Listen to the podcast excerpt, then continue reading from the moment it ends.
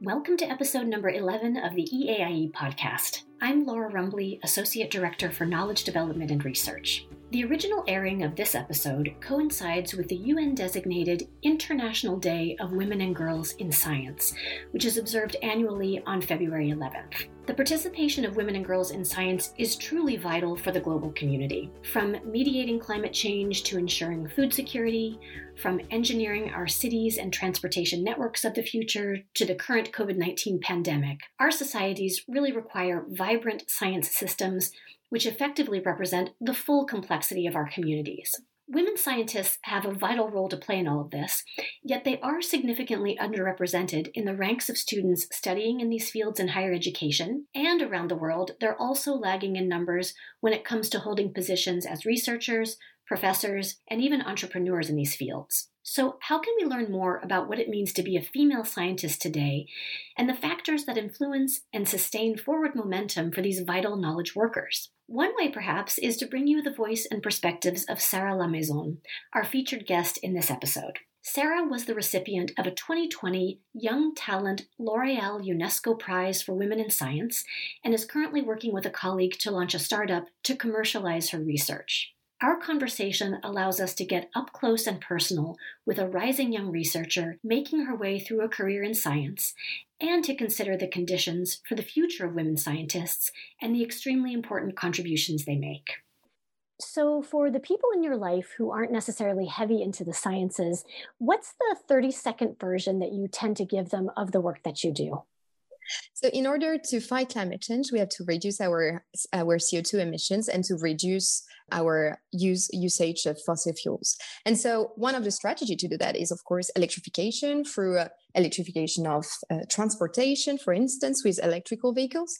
But you also have some type of sectors, such as industry, some industries that cannot be electrified. For example, cement or steel making, where you do need carbon in the chemical process itself. And so that's for these sectors in particular, we hope to uh, use to recycle CO2 that is emitted instead of and use use the, the recycled product instead of using fossil fuels. And so that's basically basically what I am trying to do with my research by taking CO2 and converting it back into chemical feedstocks in a field that is broadly called artificial photosynthesis, because we basically mimic what plants do by taking CO2 and using solar light in their case to produce their uh, metabolic fuels, uh, which are glucose and, and different sugars completely fascinating and i have to say as someone who doesn't work in the sciences just you know remarkable to think about the ideas behind this and the innovation that's going in to try and develop these new strategies this is a very particular field in which you're working. How did you find your way into this? And I'd be particularly interested to understand what were some of the biggest influences um, as you reflect on that path or that journey, people or experiences that shaped you. Yes, uh, I, I grew up in the in the Basque Country by the ocean in the south of France, and I've been I've been surfing since I was a child, and I love the ocean. and And at that point in my life, plastics were a big deal, and so I've been working in uh, in in plastics. Um, I worked in a startup called Carbios, uh, which was doing enzymatic recycling of plastics, and I re- I was really passionate about this whole idea of circular economy and and just recycling uh, more generally speaking. And I, I, I finally decided when, when it when it came to the choice of an academic path because I wanted to do research, I decided to move to CO2 because plastic research is a bit of an older science, let's say, and uh, and there were less opportunity, and, and so I, I, wanted to to do something which which was perhaps even more global than this plastic problem, because in the end, even if it's plastics, it it indeed all burns down to CO two, and so that's that's how I came to this. And in terms of of people and experience which influenced me, I was really influenced by my all the academic people I, I worked with. I mean, Professor Fontecave in Collège de France, where who I did my, my PhD with, uh, Professor Jaramillo in Stanford, and uh, yeah, all, all these people who have committed uh, all their all their life and, and professional path to this question. And yeah, I'm really happy to have done to have gone down that path uh, and and worked with these people. Do you come from a family of scientists? not not not at all i mean uh, my my dad is a medical doctor so i mean he's a scientist but in a, in a very different way let's say and uh, and my mom is is more in sales so very different. Interesting but you're also now working in startups so there's a little bit of a, a conflation of some of those interests i imagine. Right right. Very good. So in 2020 you were named for your outstanding work as a winner of a 2020 french young talents l'oreal unesco award for women in science. Really warm congratulations to you on that. That's very exciting. I understand that the work for which you were recognized was undertaken through the collaborative engagement of a lab in France. You've already mentioned a professor that's been quite an influence on you, and in the, U- the US at Stanford University. Can I ask you what you might see as some of the benefits and challenges that you experienced in working with and across these two universities in two different countries and national cultures? What was that international experience in your research like? So it was really amazing. That's the first thing I would say.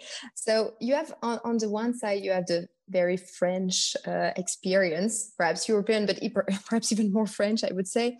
It's a very, you know, austere type of research. And unfortunately with not that much uh, financial means it's it's uh, it's a reality but it really pushes the researcher to the last extent if i can say of, of ingenuity to to carry out their their research. But also there is this austere atmosphere let's be honest uh, in in that type of research. But i really love that you know because it also brings you to to learn in in a very um, focused and and and sober way which which i kind of like. And in the us on the contrary you have bigger programs and more resources you can you can explore more things in a more empirical way too because you have more resources to do so. And and there is a really nice uh, management culture uh, at least in the jaramillo lab where i was in where there was an extremely supportive management. So everything is is always is always great that and it contrasts a lot with the with the more austere educational system in europe. But i, I really think that having both helped me grow up first and, and carry out what i hope was a, an interesting research because i had these two sets of um, let's say expectations and, and means and cultures so uh, were you working in a particularly international environment in, in these labs in the sense that there might be individuals from other places outside of the, the countries in which these labs were located? Yeah, yeah, in, in both. Um, so Collège de France in, in Paris is a, is a very famous famous institution. So it, it attracted a, a, lot of international people as well as Stanford, of course. Uh, so in, in, in Collège de France, there were um, people from Asia, people from Turkey, people from England, and uh, same with the US. Um, so, I mean, they, they had some Europeans immigrants like me, uh, some people from Asia too. So both very international, and everyone speaking English everywhere. And it's yeah, it's quite international. And and we always go to conferences, so it's the same world, I would say.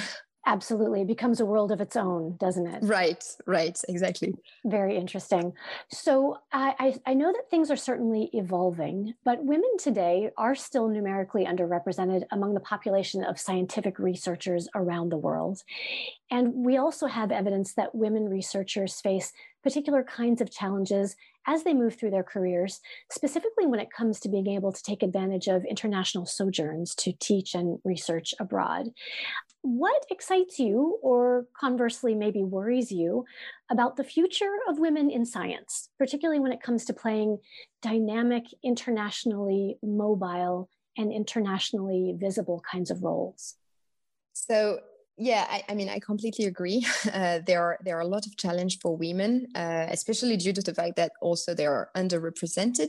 Uh, and and to recall some of the the statistics uh, highlighted uh, by the L'Oreal UNESCO Foundation, which is working uh, to try to to promote, I mean, the presence and and the role of women in science. There are only uh, up to date 29% of researchers in the world who are women and only 3% of uh, women who are nobel prizes.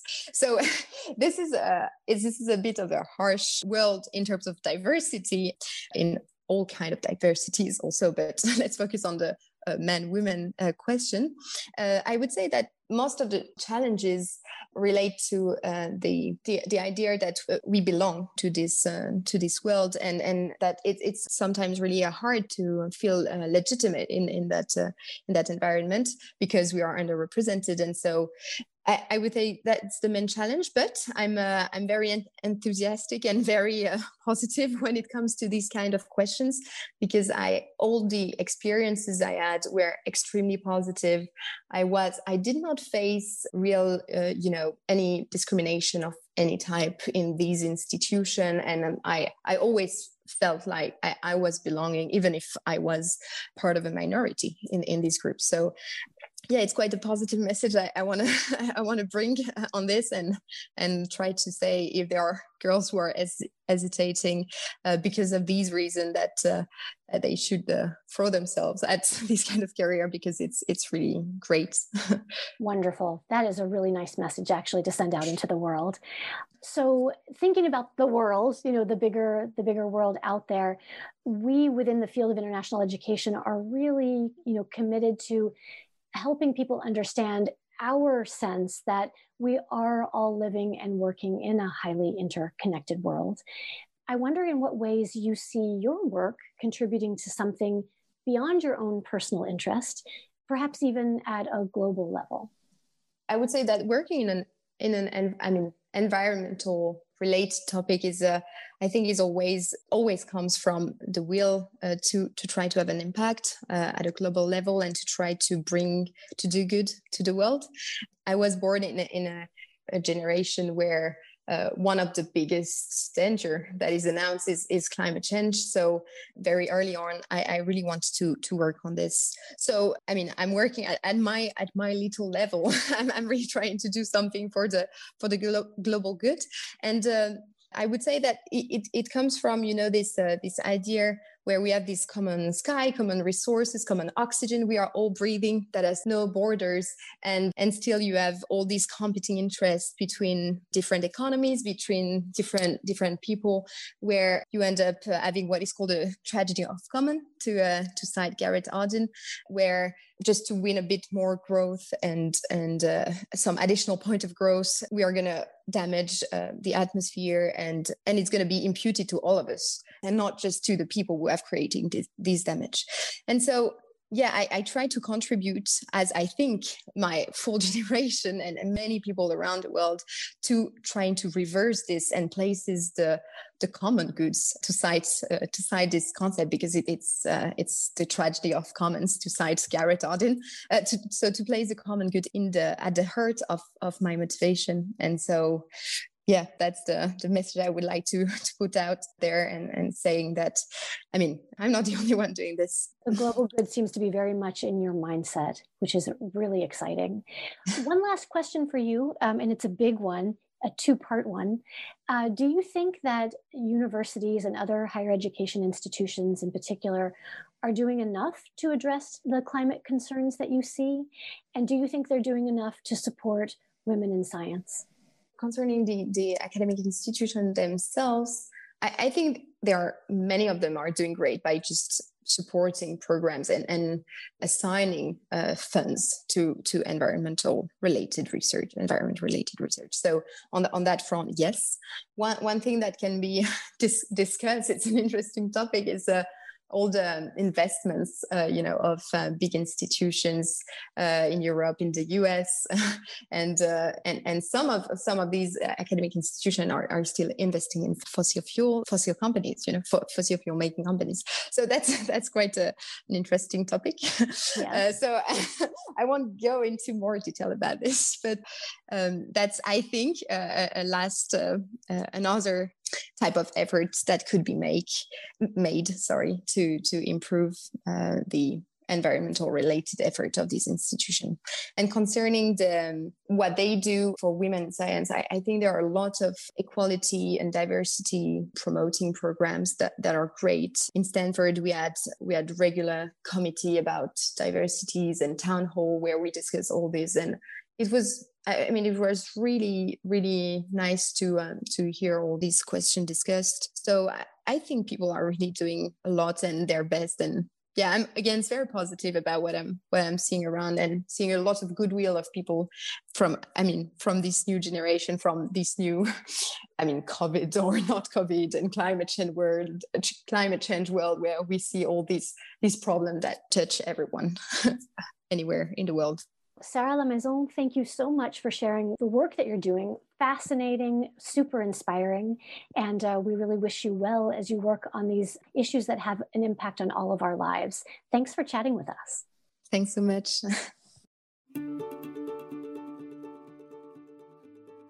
That was Sarah Lamaison, a researcher in the field of artificial photosynthesis and a winner of the 2020 Young Talent L'Oreal UNESCO Prize for Women in Science.